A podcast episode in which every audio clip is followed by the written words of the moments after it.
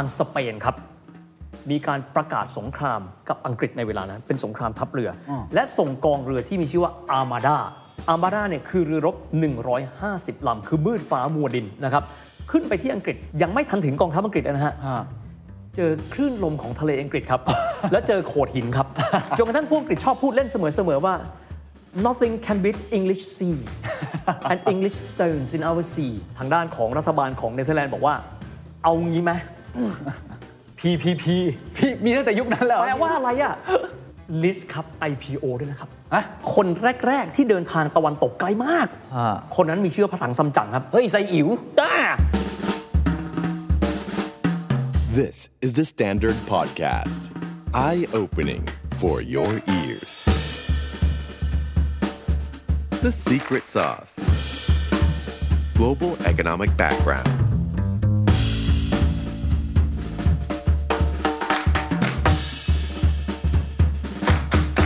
But ทีนี้หลายท่านจะถามว่าตอนที่เรียนหนังสือครับได้ยินบอกว่ายุโรปสมัยกลางเขาเรียกว่ายุคมืด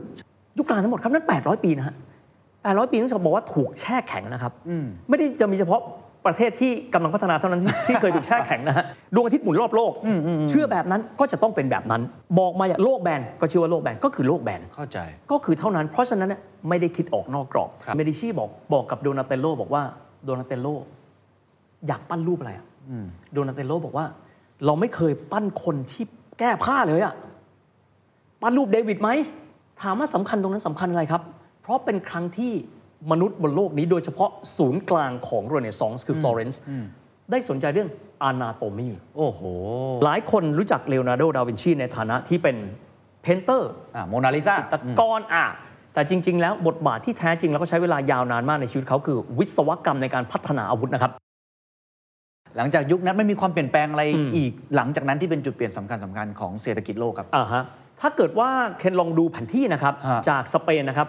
แล้วแหงหน้าขึ้นไปข้างบนเคนจะเจอชาติใหญ่ชาตินึงครับซึ่งสเปนก็ไม่ชอบหน้าเท่าไหร่เดินเรือเก่งเหมือนกันคนนี้นี่เราต้องเราต้องจัดการคนนั้นมีชื่อว่าอังกฤษครับมองขึ้นไปปั๊บนะฮะเพราะฉะนั้นถ้าเกิดว่าใครดูหนังอลิซาเบธเดอะโกลเด้นเอจก็ช่วงนี้แหละครับราชสำนักสเปนบอกว่าเราต้องรบครับ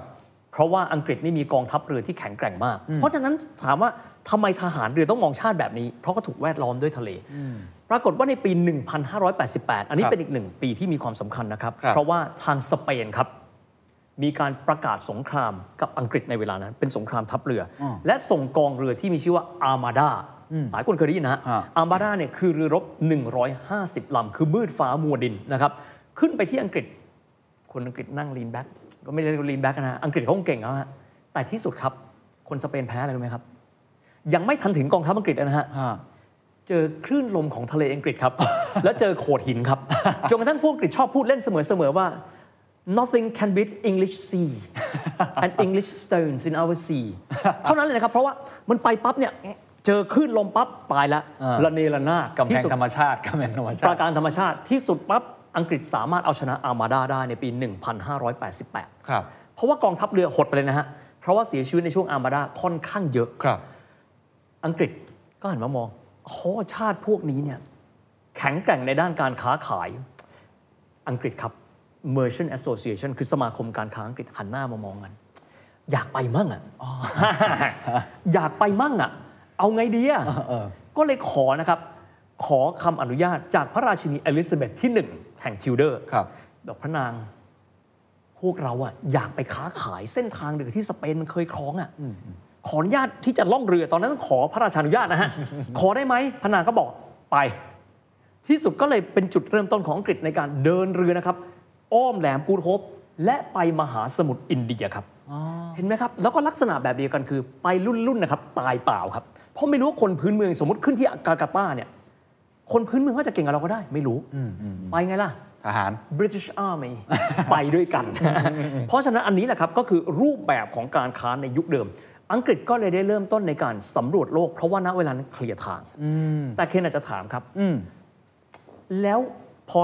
สเปนเริ่มอ่อนกำลังอ่ะคนที่กลัวที่สุดอ่ะคือใครรู้ไหมฮะเนเธอร์แลนด์ฮะแต่ก่อนมีลูกพี่ไงฮะลูกพี่ชื่อสเปนถูกไหมฮะมีสเปนโปรตุเกสแล้วก็ดัชใช่ไหมใช่ ทีนี้สเปนพอเริ่มอ่อนอำนาจลงอ่าโปรตุเกสเองก็อ่อนอำนาจเพราะว่าเขาอยู่ในพื้นที่เดียวกันแต่ดัชเนี่ยอยู่ข้างบนนะฮะและดัชเนี่ยถ้าหันมองลงมานะฮะดัชเนี่ยอยู่ทางตะวันตกของอังกฤษนะครับดัชหันไปมองปั๊บก็จะเจออังกฤษเพราะคือมันใกล้กันมากถ้าดูแผนที่นะฮะเพราะฉะนั้นท่านจะพบว่าจะมีบริษัทแองโกลดัชหลายแห่งเพราะเขาใกล้กันแต่ก่อนหน้าที่เขาจะใกล้กันเขารบกันมาก่อนพวกดัชก็บอกตายแล้วพวกเราเนี่ยฟลีดพวกเรานี่เล็กมากถ้าเทียบถ้าอังกฤษมาทำอะไรเราระหว่างทางเราพ่อค้าโดยที่ไม่มีเรือป้องกันเราแย่เอาไงดีอะก็เลยเข้าไปหานายกรัฐมนตรีของเนเธอร์แลนด์ตอนนั้นเนเธอร์แลนด์เป็นริพับลิกนะฮะเป็นสาธารณรัฐพวกเราอะอยากไปค้าขายต่อแต่เราอะไม่มีกำลังเห็นไหมครับเพราะฉะนั้นต้องยอมรับมันไปด้วยกันครับทางด้านของรัฐบาลของเนเธอร์แลนด์บอกว่าเอางี้ไหม พี พี พี มีตั้งแต่ยุคนั้นแล้วแปลว่าอะไรอะ Public Private Partnership ร่วมทุนกันสิรัฐกับเอกชนชื่อว่าบริษัทคนไทยเรียกกันหรือว่าต่างชาติเรียกกัน Dutch East India Company ภาษาเขาคือ วี โอ ซี ก็เป็นภาษาเขา Verenigde Oost-Indische Company แปลว่า United East India Company เป็น พี พี พี ครับร่วมกันมาผู้ดัชนี่เร็วมากตั้งในปี หนึ่งพันหกร้อย ดัชเป็นคนแรกดัชเป็นคนแรกครับที่เราได้เคยได้ยินชื่อบริษัทนี้บ่อยมากในเวลาเรียนหรือว่าจริงๆต้องบอกว่าในประเทศไทยก็อาจจะมีที่เราเคยเห็นซากของมันอยู่บ้างนะแต่เราอาจจะไม่รู้ว่ามันยิ่งใหญ่ขนาดไหนมันคือรูปแบบ พี พี พี นะครับเราเราพูดได้ไหมว่านั่นคือบริษัทแห่งแรกของโลกผมว่าเป็นบริษัทผมจะกันย่อบริษัทในสเกลนั้นแห่งแรกของโลกบริษัทข้ามชาติแห่งบริษัทข้ามชาติแห่งแรกของโลกเพราะว่าข้ามชาติจริงๆและร่วมกันครับเพราะว่าถ้าไม่มีเรือรบไปไม่ได้นะครับหันหน้ามองกันปั๊บลิสต์ครับ ไอ พี โอ ด้วยนะครับเขาทำเป็นบริษัทมหาชนนะฮะตอนนั้นมีตลาดหุ้นแล้วฮะตอนนั้นก็มีเขามีตลาดหุ้นของเขาอาจจะยังไม่ได้แบบมีรูปแบบเหมือนปัจจุบันและเคนเชื่อไหมครับว่าช่วงที่พีคที่สุดของ Dutch East India หรือว่า วี โอ ซี เนี่ยนะฮะเขาให้ดีเวเดนหรือเงินปันผลมีเงินปันผลแล้วนะมีเงินปันผลแล้วนะเขาให้เงินปันผลเท่าไหร่รู้ไหมฮะ สี่สิบเปอร์เซ็นต์ ของมูลค่าหุ้นที่มีโอ้โหรวยเลยอะรวยเลยเพราะไม่ต้องลงทุนทุนของเขาคืออะไรครับเรือกำลังพลเข้าไปปั๊บไปอินโดนีเซียปั๊บดีของเราอ๋อเข้าใจทุกอย่างกลับมาได้หมดคือมันไปไปในแง่ของปืนกับในแง่ของพ่อค้าไปพร้อมกันนั่นเลยครับเพราะฉะนั้นมันไม่ต้องมีความสามารถในการแข่งขันอะไรนี่คือการสนธิกำลังที่ลงตัวแล้วดัชเขาก็เลยยิ่งใหญ่มากอ่ะทีนี้ถามว่าเดี๋ยวเย็นนิดนึงแล้วทำไมต้องชื่อนั้นฮะ Dutch East India อ่ะจริงๆเนี่ย East India ชื่อชัดเจนเลยคือกำลังจะไปมหาสมุทรอินเดียทางตะวันออกถูกไหมฮะส่วน Dutch เนี่ยคนเรามาเติมเองแต่ว่าจริงๆแล้วเนี่ยเขาใช้ชื่อคำว่า Verenigde เป็นภาษา Dutch ซึ่งแปลว่า Unitedแค่ว่าเรารวมกันนะเพราะพ่อค้าหลายคนเขาตกลงกันไม่ได้คนนึงอาจจะบอกว่าอยากจะไปแบบนี้คนบอกเอาอย่างนี้เอาตกลงผลประโยชน์ไม่ได้เข้าไปคุยรัฐบาลเกลี่ยปั๊บทำ พี พี พี เดินหน้า วี โอ ซี แสดงว่าไม่เกี่ยวกับอินเดียไม่ไม่เกี่ยวกับอินเดียอินเดียไม่ได้ร่วมทุนผมเล่นแต่เด็กผมคิดว่ามีอินเดียมหาสมุทรอินเดียคือข้ามมหาสมุทรอินเดียไปโอเคทีนี้ทางอังกฤษเห็นครับเอาละอ่าแหมไอ้ดัชนี่มันเก่งนะเก่งมากหน้าเค้กต้องไม่ลืมเอาเอาวันนี้นะฮะวันนี้อังกฤษมีพลเมืองประมาณหกสิบแปดล้านคนดัชมีสิบหกล้าน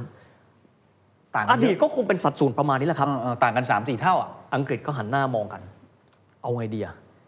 หารัฐบาลอังกฤษหน้าตาเหมือนกันนะครับเอาไงดีอ่ะ พี พี พี ตั้งชื่อแล้วกัน British East India เฮ้ยนี่มันเรียกได้ว่า copycat เลยคือมันเอาตรงๆเลยแต่เป็น copycat จากคนที่มีทุนใหญ่กว่านะครับอ๋อคือคือลองคิดด้วยกันว่าดัชเนี่ยยังไงก็ตามดูไซส์ประเทศนะครับเล็กมากในขณะที่อังกฤษโอเคอาจจะเล็กกว่าบ้านเรานะฮะก็คือประมาณสัก สามแสนห้าหมื่น ตารางกิโลเมตรบ้านเรา ห้าแสน กว่าแต่อนุภาพของอังกฤษเนี่ยเรือรบเนี่ยไม่ต้องพูดถึงสู้กันเนี่ยดัชเละแน่ๆนะครับแต่ที่สุดในช่วงเวลาแบบนั้นผมไม่ลงรายละเอียดตามมันว่าในช่วงเวลานั้นครับสองฝั่งรบกันสี่ครั้งรบกันระหว่างตรงนั้นนะครับรบรบกันในทะเลที่ยุโรปนะฮะเพราะต้องการที่จะตัดกำลังอีกฝ่ายหนึ่งในการที่จะเดินทางไปทางตะวันตกเขาเรียกว่า Anglo Dutch Wars ทั้งก็มีทั้งหมดสี่ครั้งที่สุดก็ต้องยอมรับว่าก็เหมือนแบ่งกันละอ่ะดัชคุณก็ไปไกลๆเลยเพราะศูนย์กลางของคุณอยู่ที่ปัตตาวีปัตตาวีคือจาการ์ตาปัจจุบันอินโดนีเซียอังกฤษก็บอกว่าไปไหนดีล่ะหันหน้ามองกันเคยได้ยินว่าราชวงศ์โมกุลของอินเดียโคตรรวยเลยเอาไหมนั่นแหละครับคือเป้าหมายของอังกฤษและนั่นคือจุดเริ่มต้นที่ยิ่งใหญ่มากนะครับของอังกฤษในการที่เขาเริ่มขยายอำนาจมาเพราะว่าตอนที่อังกฤษใหญ่ที่สุดเนี่ยกินพื้นที่หนึ่งในสามของโลกอ่ะ สิ่งที่เขาเรียกว่าเป็นมงกุฎเป็นเพชรที่อยู่บนยอดมงกุฎ crown jewel ก็คืออินเดียสิ่งที่ยิ่งใหญ่ที่สุดถึงแม้ว่าพื้นที่เขาจะมีเขาจะมีอาณานิคมที่ใหญ่กว่านั้นเช่นแคนาดานะครับแต่อินเดียถือเป็นจุดที่มีความสำคัญและการที่เข้าไปอินเดียเขาเข้าไปทีละขั้นนะเช่นไปเริ่มต้นที่กัลกัตตาเบงโกลมาดรัสแบบเนี้ยก็ค่อยๆเริ่มเพราะฉะนั้นเนี่ยหลายคนอ่านหนังสือแล้วจะงงนิดนึงฮะอังกฤษได้ได้อินเดียเป็นเมืองขึ้นในปี หนึ่งพันแปดร้อยห้าสิบสอง หรือ สี่สิบแปด แถวเนี้ยจริงๆไปตั้งนานแล้วตั้งแต่ศตวรรษที่สิบเจ็ดแล้วเนอะเพราะนี่ที่เราคุยกันอยู่ยังอยู่นี่ช่วงศตวรรษที่สิบเจ็ดอยู่ฮะเพราะอะไรรู้ไหมครับเพราะช่วงแรกในการที่เข้าไปเนี่ยในการค่อยๆกินอินเดียทีละเนาะไปในฐานะของบริษัทครับไม่ได้ไปในฐานะของสหราชอาณาจักรก็คือ British East India British East India ก็เลยกลายเป็นนี่แหละครับคือการเริ่มต้นสถาปนาอำนาจนะครับของจักรวรรดิอังกฤษผ่านบริษัทที่เป็นเป็น พี พี พี แต่เขาไม่ได้บอกนะฮะผมลองไปทำรีเสิร์ชนะดีวิเดนเท่าไหร่ผมไม่รู้แต่รู้ว่าในแง่ของคนพูดถึงบริษัทข้ามชาติที่มีลักษณะแบบนี้ก็คือ พี พี พี อย่างเงี้ย Dutch East India หรือว่า วี โอ ซี ถ้าจะเป็นคนนะ วี โอ ซี ปั๊บก็จะขึ้นมาเนี่ยนะฮะก็คือว่า I Nickder Os Indisher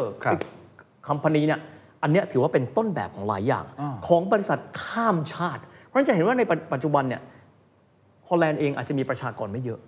แต่ที่สุดอิทธิพลทางการค้าเพราะก็วางพื้นฐานเอาไว้นี่เป็นอย่างดีจากวันนั้นนี่แหละครับครับเฮียขยายความนิดนึงตอนที่อังกฤษเริ่มแผ่ขยายอำนาจตัวเองมากขึ้นเรื่อยๆก็คือเขามีด้านกำลังการอาหารครับเรื่องของเรือที่เก่งมากใช่ไหมครับการค้าก็เก่งด้วยแล้วก็ไปบุกในสถานที่ต่างๆเหตุผลที่ทำให้มันเปลี่ยนมือเปลี่ยนอำนาจในตอนนั้นอย่างรวดเร็วนอกจากสองอย่างนี้มันมีอะไรอีกไหมครับคือเขาไม่หยุดที่จะไปหาดินแดนใหม่ๆล่าอาณานิคมใหม่ๆหรือมันมันเกิดจากอะไรในตอนนั้น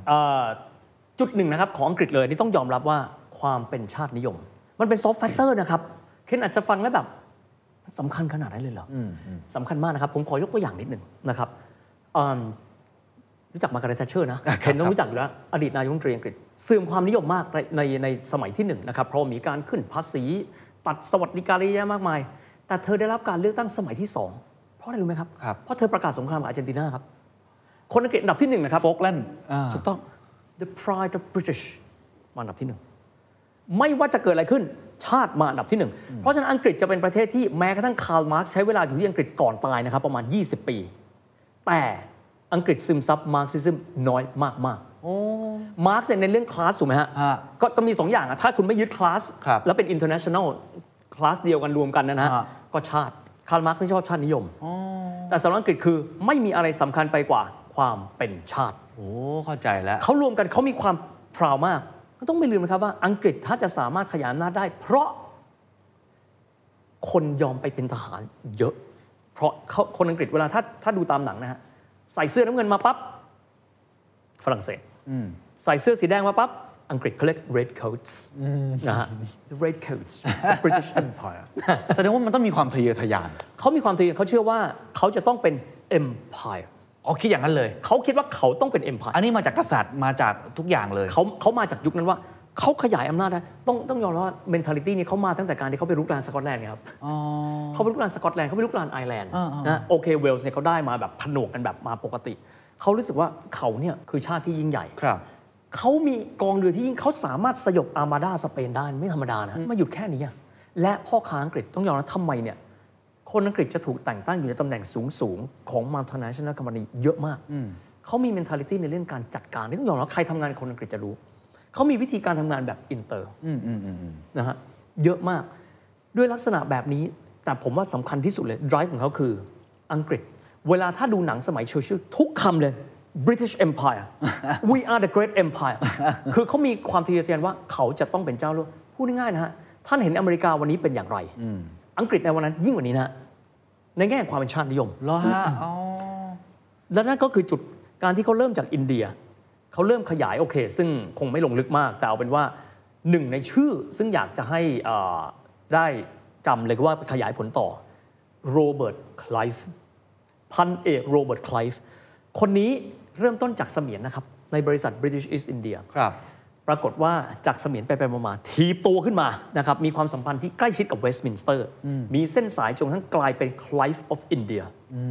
คือใหญ่มากในอินเดียผล ผลิตนะครับหรือว่าผลกำไรที่บริษัทนี้ได้เท่าไหร่อยู่ในกระเป๋าไคลฟ์ครึ่งหนึ่ง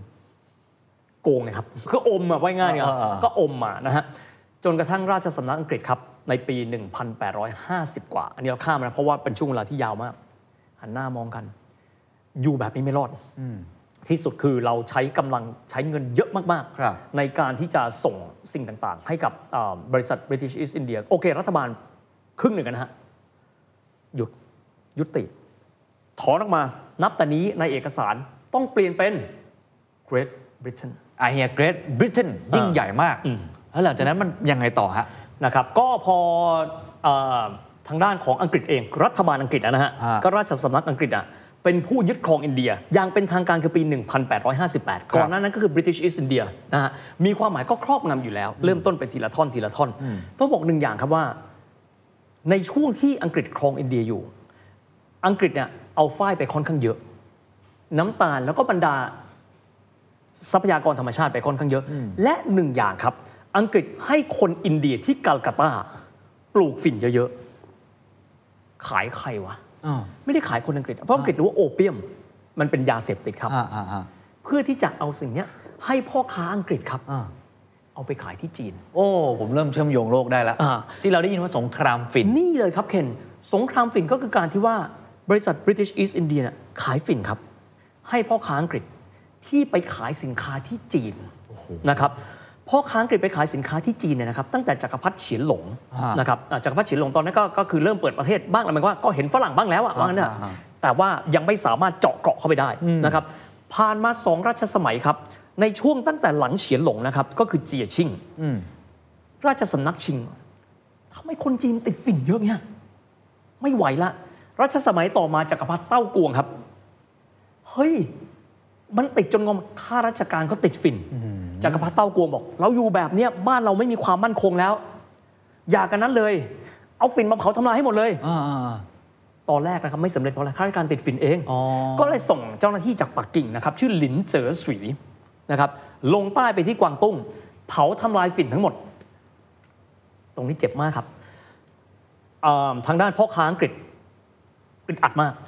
ทำแบบนี้แล้วเผาต่อหน้าทูตทั้งหมดเลยนะฮะเพราะนี่คือขุมทรัพย์ของเขาคือใช้คำนี้ว่าถ้าเกิดว่าถ่ายทอดสดได้จักรพรรดิเต้ากวงทำไปแล้วอะฮะว่าเขาใช้คำนี้ว่าฉีกหน้าเลยในหนังสงครามฝิ่นนะเขาบอกว่าให้ทั่วโลกรับรู้ยกย่องแผ่นดินเราคือปราบนาโคติกส์คือยาเสพติดให้หมดเลยนะปรากฏพ่อค้าอังกฤษครับหันหน้ามอง you treat British Empire badly ปฏิบัติกับเราเลวมากทำไงล่ะทหารเรืออังกฤษคือเอเลียดครับเอเลียดเข้ามาบอกว่าเซ็นเอกสารฉบับนี้ซะพ่อค้าเห็นแล้วทำไมอ่ะเซ็นขอให้มีการยกฝิ่นทั้งหมดให้เป็นของรัฐบาลอังกฤษไอ้นี่ก็งง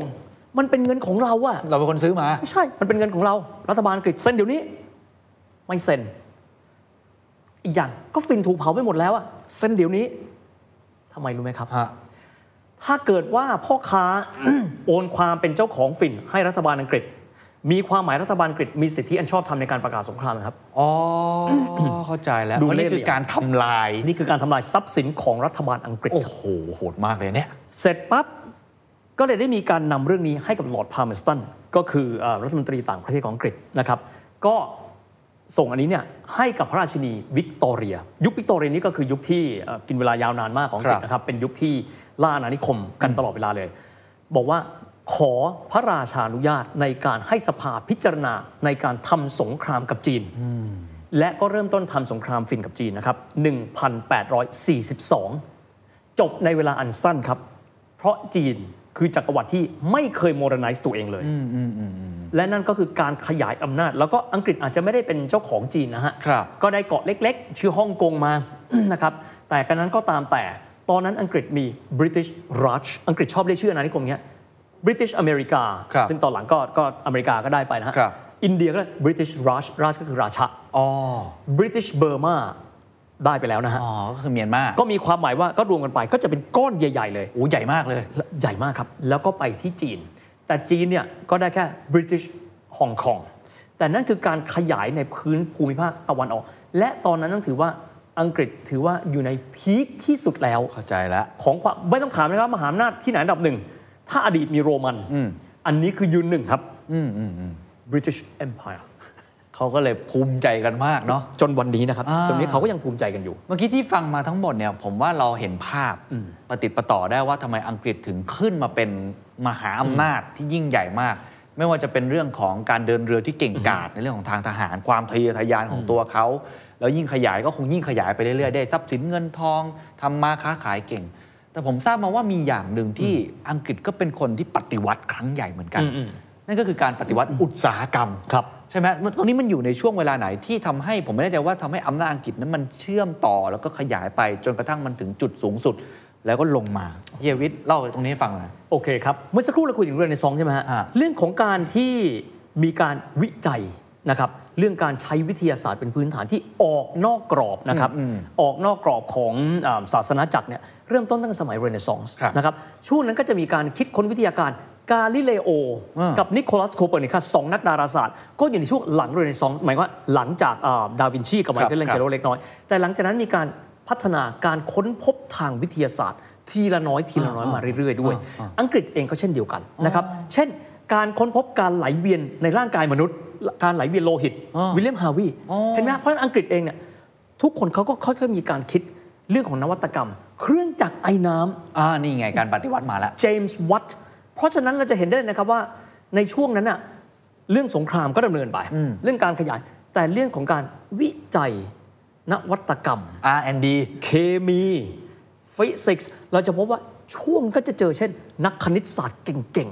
ๆนักเคมีเก่งๆก็มาช่วงนี้นี่แหละครับซึ่งมันเหมือนการย้ายด้วยเนาะหมายถึงว่าเมื่อกี้เราพูดกันในในฟลอเรนซ์ในเรเนซองส์ก็จะอยู่ในอิตาลีที่เราได้ยินเมื่อกี้กาลิเลโอชื่อมันก็อยู่นั้นแต่พอมหาอำนาจเปลี่ยนมือมีเงินมีวิทยาการต่างๆก็เลยย้ายไปอยู่ที่อังกฤษผมเข้าใจถูกไหมคือผมว่าอย่างนี้กูเทนเบิร์กเห็นไหมฮะเรื่องของหนังสือเรื่องการพิมพ์การถ่ายทอดแนวความคิดคณิตศาสตร์แบบใหม่ฟิสิกส์แบบใหม่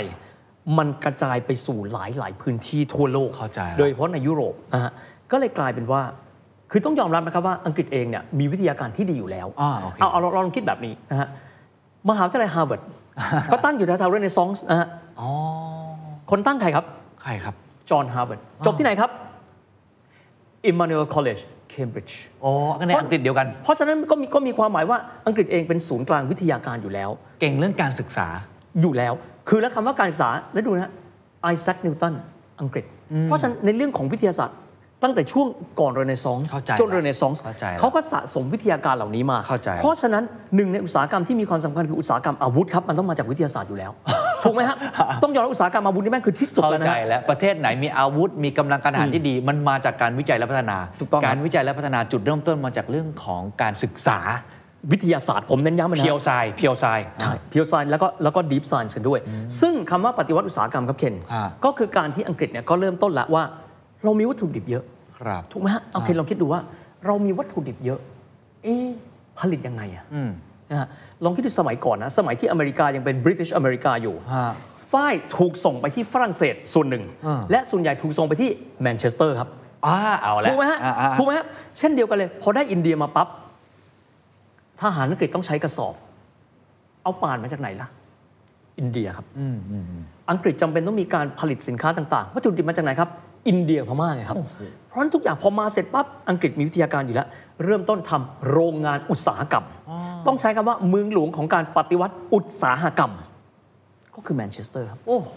เห็นภาพฮะเนี่ยถ้าเกิดว่าเคนลองดูนะสิ่งทอสมัยนั้นทำไมบอกว่าทำไมคานทีต้องทอผ้าใช้เองอันนี้เปรียบเทียบฟังนะครับไม่เราจะไม่ใส่เสื้อคอตตอนที่ทอจากแมนเชสเตอร์ใช้คำว่าแมนเชสเตอร์และลองคิดดูแล้วกันว่านักธุรกิจในยุโรปจะไปผลิตสิ่งทอต้องไปที่อังกฤษนะครับ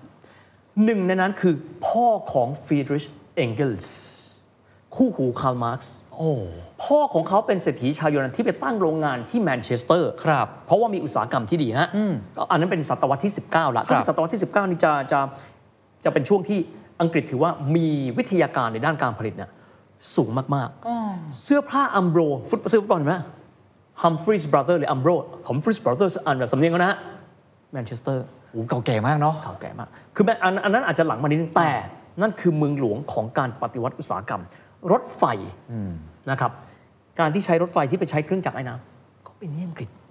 เห็นไหมครับมันมันมันต่อเนื่องกันมาเรื่อยๆครับมันเป็นเส้นที่เชื่อมต่อกันก็คือเหมือนกับว่าเมื่อกี้เราพูดกันเล่นๆว่าเป็นซิลิคอนแวลลีย์ย้ายที่แล้วย้ายที่ไปละเพราะมันก็เปลี่ยนไปเรื่อยๆถูกไหมครับวันหนึ่งซิลิคอนแวลลีย์ยังไม่เกิดก็เป็นที่อื่นใช่ไหมหลังจากนี้ใครคิดได้มันอาจจะไปอยู่ที่สมมตินะฮะอาจจะไปอยู่ที่หลันโจใครจะไม่รู้ถูกไหมคือคือโลกก็เปลี่ยนเพียงแต่ว่าการเปลี่ยนเนี่ยเขาเปลี่ยนเขามีอะไรแต่ผมเชื่ออย่างนะครับว่าที่สุดแล้ว deep science deep tech วิทยาศาสตร์ครับประเทศที่จะเจริญได้ต้องมีพื้นฐานที่เข้มแข็งตรงนี้เป็นอย่างมากเพราะว่าเพราะว่าอย่างนี้เนี่ยเมื่อกี้ผมผมฟังมาทั้งหมดเนี่ยเราพอลองวิเคราะห์ดูมามาแต่ละยุคแต่ละสมัยเนี่ยแน่นอนกำลังการทหารเรื่องของวิทยาการอะไรต่างๆแต่เราสังเกตดูประชากรไม่ได้เยอะคือไม่ได้เยอะมากไม่ได้แบบระดับแบบจีนอ่ะไม่ได้แบบอินเดียผมก็สงสัยมาตั้งแต่เด็กว่าทำไมคนเนี่ยหกสิบกว่าล้านคนมันถึงสามารถครองโลกได้ในยุคนั้นเมื่อกี้เฮียตอบคำถามเลย deep science deep science deep เทคโนโลยีต่างๆและการศึกษาการศึกษาครับเคนเคนเคยได้ยินมหาวิทยาลัยอังกฤษที่ชื่อว่า โซ เอ เอส นะครับ School of Oriental and African Studies อยู่ภายใต้มหาวิทยาลัยลอนดอนครับผมงงมากครับตอนที่ผมไปเรียนที่อังกฤษแล้วผมก็จะงงว่าทำไมเราจะต้องมาเรียนเรื่องของภูมิภาคเราจากฝรั่งเคนลองคิดดูนะครับพวกเขาเชื่อว่าในการที่เขาจะไปประเทศใดได้เขาต้องรู้จักประเทศนั้นเป็นอย่างดีนะฮะมีอยู่ส่วนหนึ่งครับตอนที่อังกฤษจะไปบุกไปที่จีนทำสงครามฟินนะครับตอนนั้นคนอังกฤษสปลิตเป็นสองฝ่ายนะครับกลัวจีนเพราะไม่เคยเห็นนะว่าคนจีนเป็นยังไงเฮ้ยถ้าเราไปลบอ่ะกับคนซึ่งมันมีประมาณแบบหลายตอนนั้นคงไม่น่าเป็นหลักร้อยล้านแล้วอ่ะครับอังกฤษจะสู้อะไรได้คนพูดอย่างนี้แอดมิรัลคือแม่ทัพเรือของอังกฤษพูดบอกว่ากองทัพเรือจีนมีค่าเท่ากับกองเรือประมงพวกเรามีแผนที่น่านน้ำของจีนทุกโขดหินทุกกระแสน้ำดีกว่าทุกๆแผนที่ที่จีนพัฒนามา ห้าพัน ปีโอ้โหโหดมากชัดไหมครับชัดเพราะฉะนั้นเมื่อไปเสร็จปั๊บอย่างที่บอกว่าสเปน Armada สเปนแพ้อังกฤษเพราะไม่รู้ว่าโขดหินอยู่ตรงไหนเพราะฉะนั้นเรื่องของความไม่ใช่ความรู้ตัวเองนะครับโซแอสครับครับผมขออนุญาตใช้คำนี้เพอเพอเขารู้จักเรามากกว่าเรารู้จักตัวเราเองครับนี่แหละครับคือความหมายคำว่าความรู้คืออำนาจผมเข้าใจวันนี้นี่เองก่อนหน้านี้คิดว่าเรามีความรู้เราสามารถที่จะทำงานได้เก่งไม่ใช่ความรู้คืออำนาจจริงๆเข้าใจแผนที่จีนมากกว่าคนจีนอาจจะเข้าใจตัวเองเพราะฉะนั้นก็มีโอกาสที่จะไปรบแล้วชนะมากกว่าถูกต้องและอีกส่วนเคนต้องขออนุญาตพูดคำหนึ่งเคนรู้ไหมครับว่าประเทศยุโรปจะมีอยู่ศูนย์การแพทย์จะมีศูนย์การแพทย์อันหนึ่งซึ่งผมไม่รู้ว่าจะมีไปทำไมครับศูนย์การแพทย์โรคเมืองร้อนครับ tropical medicine เพราะว่าเมืองเขาไม่เห็นจะร้อนตรงไหนเลยอย่างผมไปเจอท็อปช็อปเมดที่แรกเนี่ยที่ฮัมบูร์กทำไมต้องมีช็อปเมดแต่ผมไม่เข้าใจคนเยอรมันพูดกันรู้ไหมฮะฮัมบูร์กเนี่ยอยู่ทางตอนเหนือแล้วก็จะล่องเรือเนี่ยแล้วก็มาค้าขายในประเทศทางตอนใต้เช่นแอฟริกาหรือว่าหรือว่าเอเชียก็เวลาที่ลูกเรือเราเดินทางไปค้าขายในประเทศอยู่ไงเราจะได้ฉีดวัคซีนให้เขาก่อนป้องกันโรคเมืองร้อนเพราะฉะนั้นคำว่าความรู้ที่เคนตบมาเมื่อกี้มันถูกคือเขาต้องรู้ไม่ใช่แค่รู้โลกนะฮะรู้ตนและรู้โลกและรู้ว่าจะต้องรู้อะไรบางครั้งเราเรียนแบบเราอาจจะไม่รู้นะว่าอันไหนสำคัญแต่พวกก็เตรียมพร้อมแล้วเช่นฝรั่งที่จะมาฉีดป้องกันมาลาเรียเพราะเขาแพ้ยุงเพราะฉะนั้นโซแอสก็ดีทร็อปเมดที่ฮัมบูร์กก็ดีมันเป็นการบอกว่าพวกนี้เขามี mentality ที่พร้อมที่จะเดินออกไปนอกบ้านและไปค้าขายโอ้โหผมนึกถึงหนังสือเล่มหนึ่งของ Jared Diamond ชื่อ Guns Germs Steel อธิบายแบบที่เฮียบอกเลยกันคืออาวุธ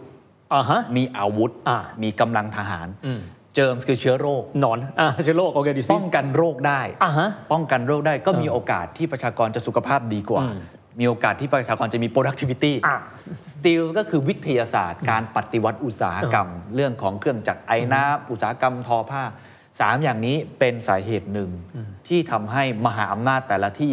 ขึ้นมามีอำนาจผมเริ่มเห็นภาพนี่แหละครับเคนแล้วก็ขอฝากไว้อีกส่วนนะครับ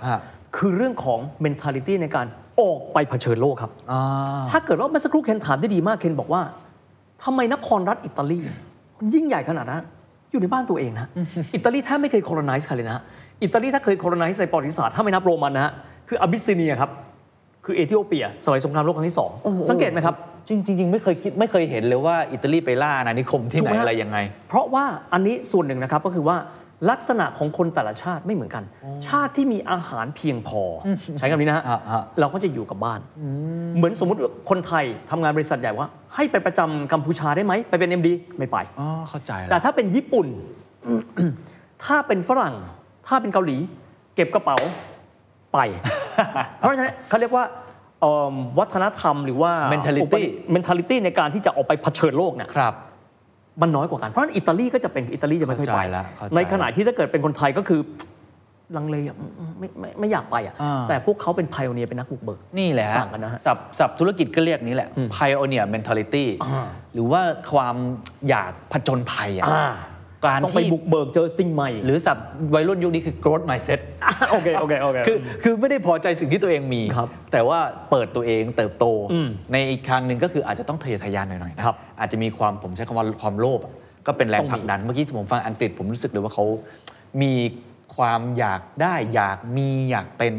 สูงมากผมว่าความอยากเป็นเนี่ยอังกฤษเนี่ยน่าจะสูงสุดจนวันนี้นะ British Empire ยังได้ยินคำนี้อยู่นะเจมส์บอนด์ทีนี้ผมถามนิดนึงว่าระหว่างทางตรงนั้นเราอาจจะต้องเล่านิดนึงว่าอังกฤษเริ่มลดทอนอำนาจนะครับผมไม่แน่ใจว่าตอนนี้จะทันหรือเปล่าในตอนไหนแล้วสิ่งหนึ่งที่เราพอนึกถึงอังกฤษเราก็จะนึกถึงคู่รักคู่แค้นของเขาฝรั่งเศสอะไรอย่างเงี้ยมันในช่วงนั้นมันมีอะไรที่เป็นเหตุการณ์ที่น่าพูดคุยครับผมว่าสั้นๆนิดนึงแล้วกันนะครับว่าฝรั่งเศสเองเนี่ยใช้เวลาในการที่จะจัดการกับการปกครองภายในเยอะมาก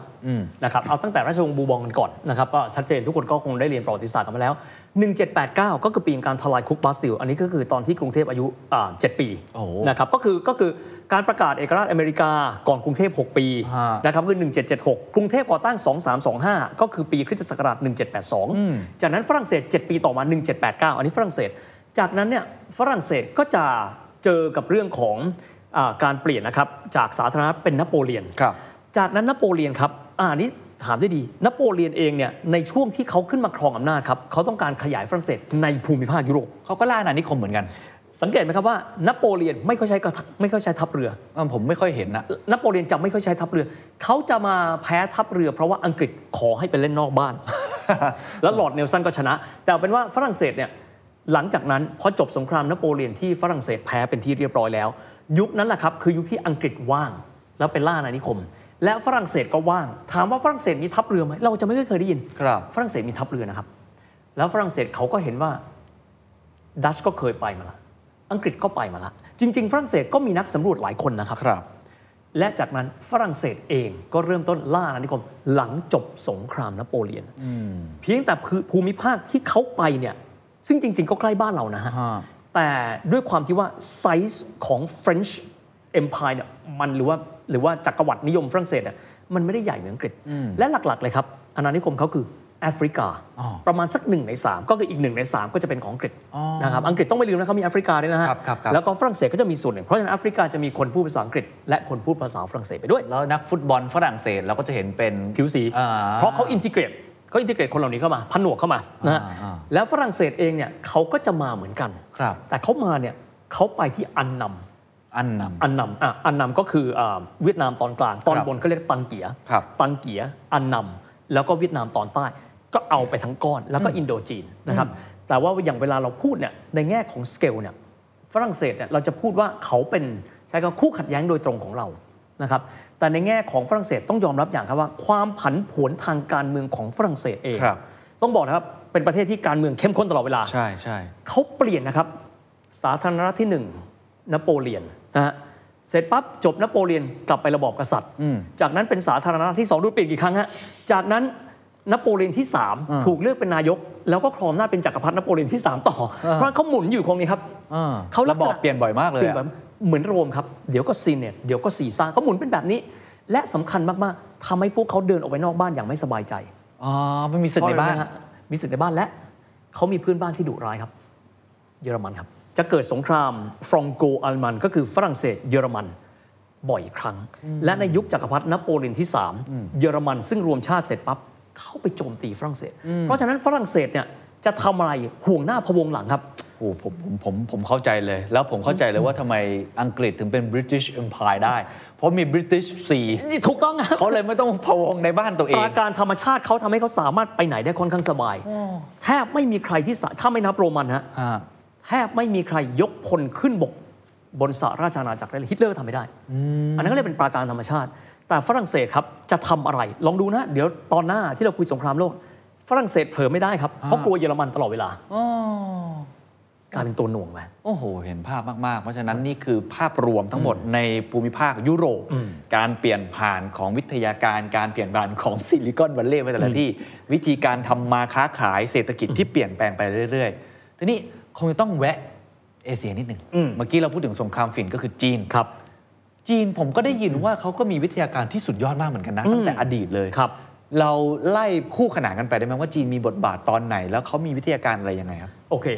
ขอเทียบแบบนี้แล้วกันนะครับว่าถ้าหากว่าดูจักรวรรดิโรมันนะครับเขาเรียกจักรวรรดิโรมันเนี่ยกับในช่วงของจีนก็จะเป็นยุคแบบพวกเลียดก๊ก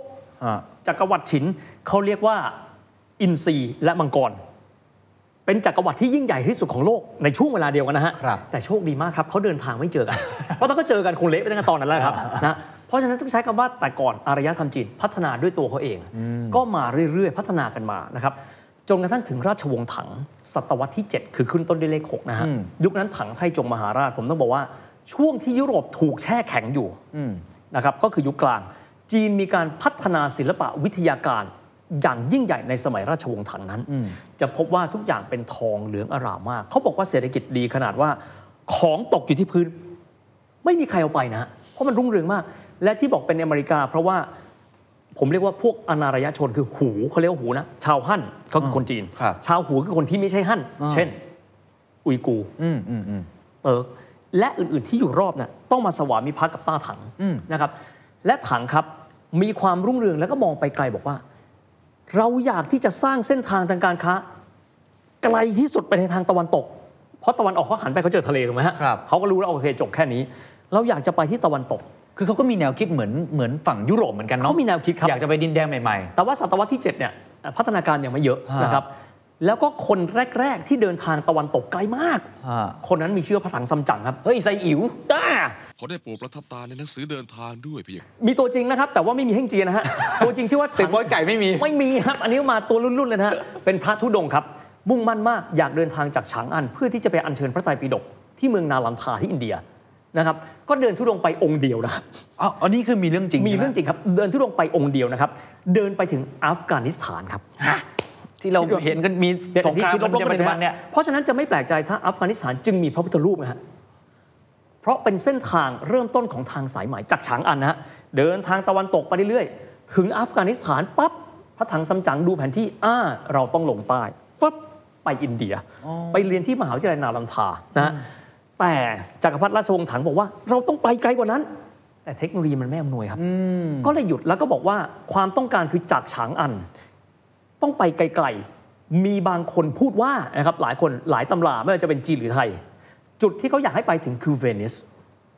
ผมไม่รู้ว่าเขาบันทึกกันตอนไหนนะจุดที่เขาอยากไปคือเวนิสก่อนเพราะว่าเขาพอจะรู้มันมีดินแดนนี้อยู่ซึ่งอาจจะเป็นไปได้ว่าให้ผมเดานะฮะอาจจะเป็นบันทึกที่เราได้มาตอนมาโคโปโลไปแล้วและเชื่อว่าคนจีนอยากไปบ้านเขาคือเวนิสบางคนบอกไม่ใช่เขาอยากไปถึงรอตเตอร์ดัมรอตเตอร์ดัมก็คือเมืองท่าที่ที่ วี โอ ซี นะครับนะครับอยากไปไกลถึงตรงนั้นแต่เป็นว่าจีนมีความคิดว่าจะไปแต่มันไปไม่ถึงนะครับพอถังปั๊บหยุดแค่นั้นหลังจากนั้นตะวันออกอยากไปตะวันตกไม่สำเร็จ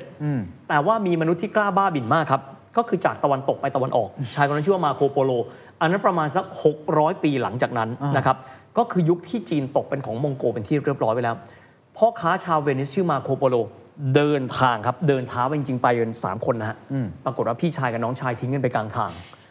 แกก็เดินไปคนเดียวเดินเหรอฮะเดินและขี่อูฐและขี่ม้าครับขี่อูฐขี่โอ้โหคือคือคือถูกปล้นทุกอย่างกลางทางไปหมดแล้วคือตอนไปเหลือแต่ตัวแล้วฮะโอ้โหนั่นมันมีความมุ่งมั่นมากนะมุ่งมั่นมากไปปั๊บก็จับพลัดจับผลูมากก็คือไปเจอคนในราชสำนักเพราะฉะนั้นเขาก็เลยเข้าตรงครับไม่ต้องใช้ชีวิตเป็นคนพเนจรฮะเข้าตรงไปแล้วเจอกุ๊ปไลข่านหยวนซื่อจู่คือจักรพรรดิหยวนซื่อจู่ฮูปีเรียก็คือกุ๊ปไลข่านไปก็เลยได้เจอแล้วก็ได้เห็นวิถีชีวิตของชาวของชาวชาวจีนซึ่งจริงก็คือชาวมองโกลนะโอ้โหคนจีนเป็นแบบนี้จดบันทึกอยู่สิบกว่าปีจากนั้นกลับไปครับไม่ได้กลับทางเดิมนะขามามาทางบกขากลับกลับทางน้ำอ้าวแล้วกลับไปที่เวนิสปรากฏว่าความซวยครับตอนที่กลับไปครับสาธารณรัฐเวนิสครับพ่ายแพ้สงครามต่อสาธารณรัฐเจนัวไปแล้วครับอ้าวบ้านพังเขาก็เลยถูกจับไปเป็นเฉลยแล้วก็เลยต้องเขียนบันทึกอันเนี้ย ในคุกที่เวนิสบ้านเกิดในช่วงที่ทหารเจนัวเนี่ยครองเมืองอยู่ก็เลยเขียนว่าคนยุโรปก็เลยรู้มันมีอาณาจักรที่ร่ำรวยมากอันนั้นก็เป็นจุดเริ่มต้นส่วนหนึ่งที่ทำให้ยุโรปมองว่าเราอยากไปแต่ต้องไม่ลืมนะครับว่าอินเดียคืออยู่ทางใต้จีนอยู่ทางเหนือแต่ที่สุดพวกเขาไม่ได้ไปทางบกครับพวกเขาไปทางน้ำแทนนี่แหละครับโอ้โหผมเพิ่งรู้ว่าพระถังซัมจั๋งกับมาโคโปโลมันมีความเชื่อมโยงกันหน่อยๆนะต่างคนต่างเดินมาคนละทิศต่างเดินมาคนละทิศครับคนละยุคนะแต่ว่าขอไปใต้แวะแล้วนั่นคือทำให้อัฟกานิสถานมีความสัมพันธ์กับจีนใช่แล้วแล้วก็เห็นนะครับก็บางคนจะงงอยู่อัฟกานิสถานแล้วก็จะเป็นพุทธศิลป์ใหญ่ๆที่เขาแกะสลักไว้ที่ผนังแล้วก็ถูกตาลิบันทำลายงงว่าทำไมพุทธศาสนาไปตรงนั้นอ๋อเพราะเป็นเส้นทางทุดงพระถังซัมจั๋งและสมัยนั้นก็คือเป็นการแผ่อิทธิพลนะครับของพุทธศาสนาในช่วงหนึ่งนะครับก่อนที่ทางด้านของมุสลิมก็จะมีการขยายอิทธิพลในช่วงหลังจากนั้นกันด้วย okay. นะครับเป็นแบบนั้นแต่จริงๆต้องบอกว่าจริงๆแล้วจะมีชาวเอเชียผมไม่เรียกว่าชาวจีนเพราะเขาเป็นมองโกลที่สามารถที่จะไปไกลถึงยุโรปนะครับครับนั่นคือมองโกลเล่าให้ฟังนิดนึงก็คือว่าแต่ปัญหาก็คือชาวมองโกลเนี่ยเขาไม่ได้รบเพื่อที่ต้องการที่จะขยายการค้าไงครับเขาต้องการไปเพื่อฆ่าและปล้นไงครับอ๋อแนวคิดคนละแบบมันจะเลยที่ไม่เหมือนกันคือคือมาถึงปั๊บแล้วก็ขี่ม้าไปเรื่อยจนกระทั่งผ่านคาบสมุทรอานาโตเลียก็คือตอนเหนือก็คือตุรกีแล้วก็ข้ามไปนะครับแล้วก็ไปสู่ฝั่งยุโรปแต่ไปแบบที่ไปเพื่อฆ่าเขาจะโอเคเข้าใจคือแต่อย่างน้อยที่สุดก็ได้รู้ว่ามันมีความพยายามในการข้ามไปข้ามมาแต่สำหรับมองโกก็คือไปแบบที่ไม่มีวัฒนธรรมติดมือไม่มีอารยธรรมเพิ่มเติมไม่มีวิทยาศาสตร์เพิ่มไม่มีอะไรทั้งสิ้นมีแค่ขี่ม้าหนึ่งตัวมีกระติกน้ำหนึ่งอันแล้วก็มีธนูก็ประมาณนั้น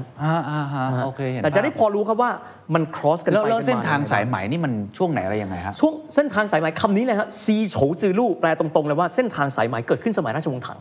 เขาตั้งใจแบบนี้เพราะป้าถังต้องการจะเอาผ้าไหมของตัวเองไปขายเพื่อให้ได้มาซึ่งสินค้าที่ตัวเองไม่รู้ว่ามีอะไรครับแต่ว่าในช่วงนั้นต้องยอมรับมีชาติที่ณเวลานั้นเนี่ยอาจจะยังไม่ได้ฟอร์มขึ้นมาเป็นประเทศแล้วก็มีสินค้าของเขาเช่นรู้จักหยางกุ้ยเฟยไหมฮะเป็นหนึ่งในสี่สาวงามของจีนนะอย่างกุ้ยเฟยเนี่ยเป็นชายาของพระจักรพรรดิพระจักรพรรดิถังหมิงขวังนะครับและเธอก็มีลูกบุญธรรมที่เธอชอบมากเป็นคนต่างชาติเป็นชาวอุยกู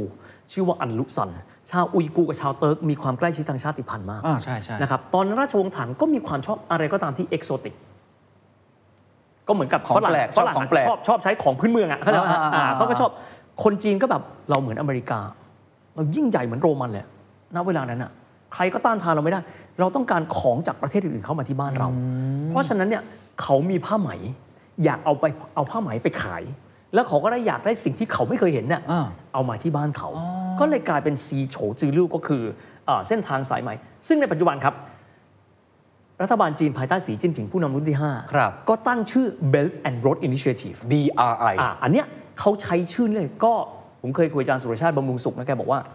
คนตั้งนี้ไม่รู้ว่ามีความตั้งใจหรือเปล่านะฮะเออซืออีซื่อจี้แปลว่า ทเวนตี้เฟิร์สต์เซนจูรี ซีโฉจือลู่แปลว่าทางสายไหมแห่งศตวรรษที่ยี่สิบเอ็ดโอ้โหทางทับทางกันเลยครับทับทางกันแล้วแต่เขาจะเป็นทางทางบกด้านบนผ่านอัฟกานิสถานแล้วไปเรื่อยกับอีกทางคือทางเรือคือทางใต้เป็นเส้นใต้เป็นสองทางซึ่งเส้นบนมันคือทางที่พระถังซัมจั๋งเดินไปและหยุดก่อนแล้วลงแต่เขาไม่ลงใต้เขาเดินหน้าต่อไปผ่านพวกบรรดาประเทศหลายๆสถานเนี่ยนะแล้วก็ไปประเภทว่าอิหร่านอิรัก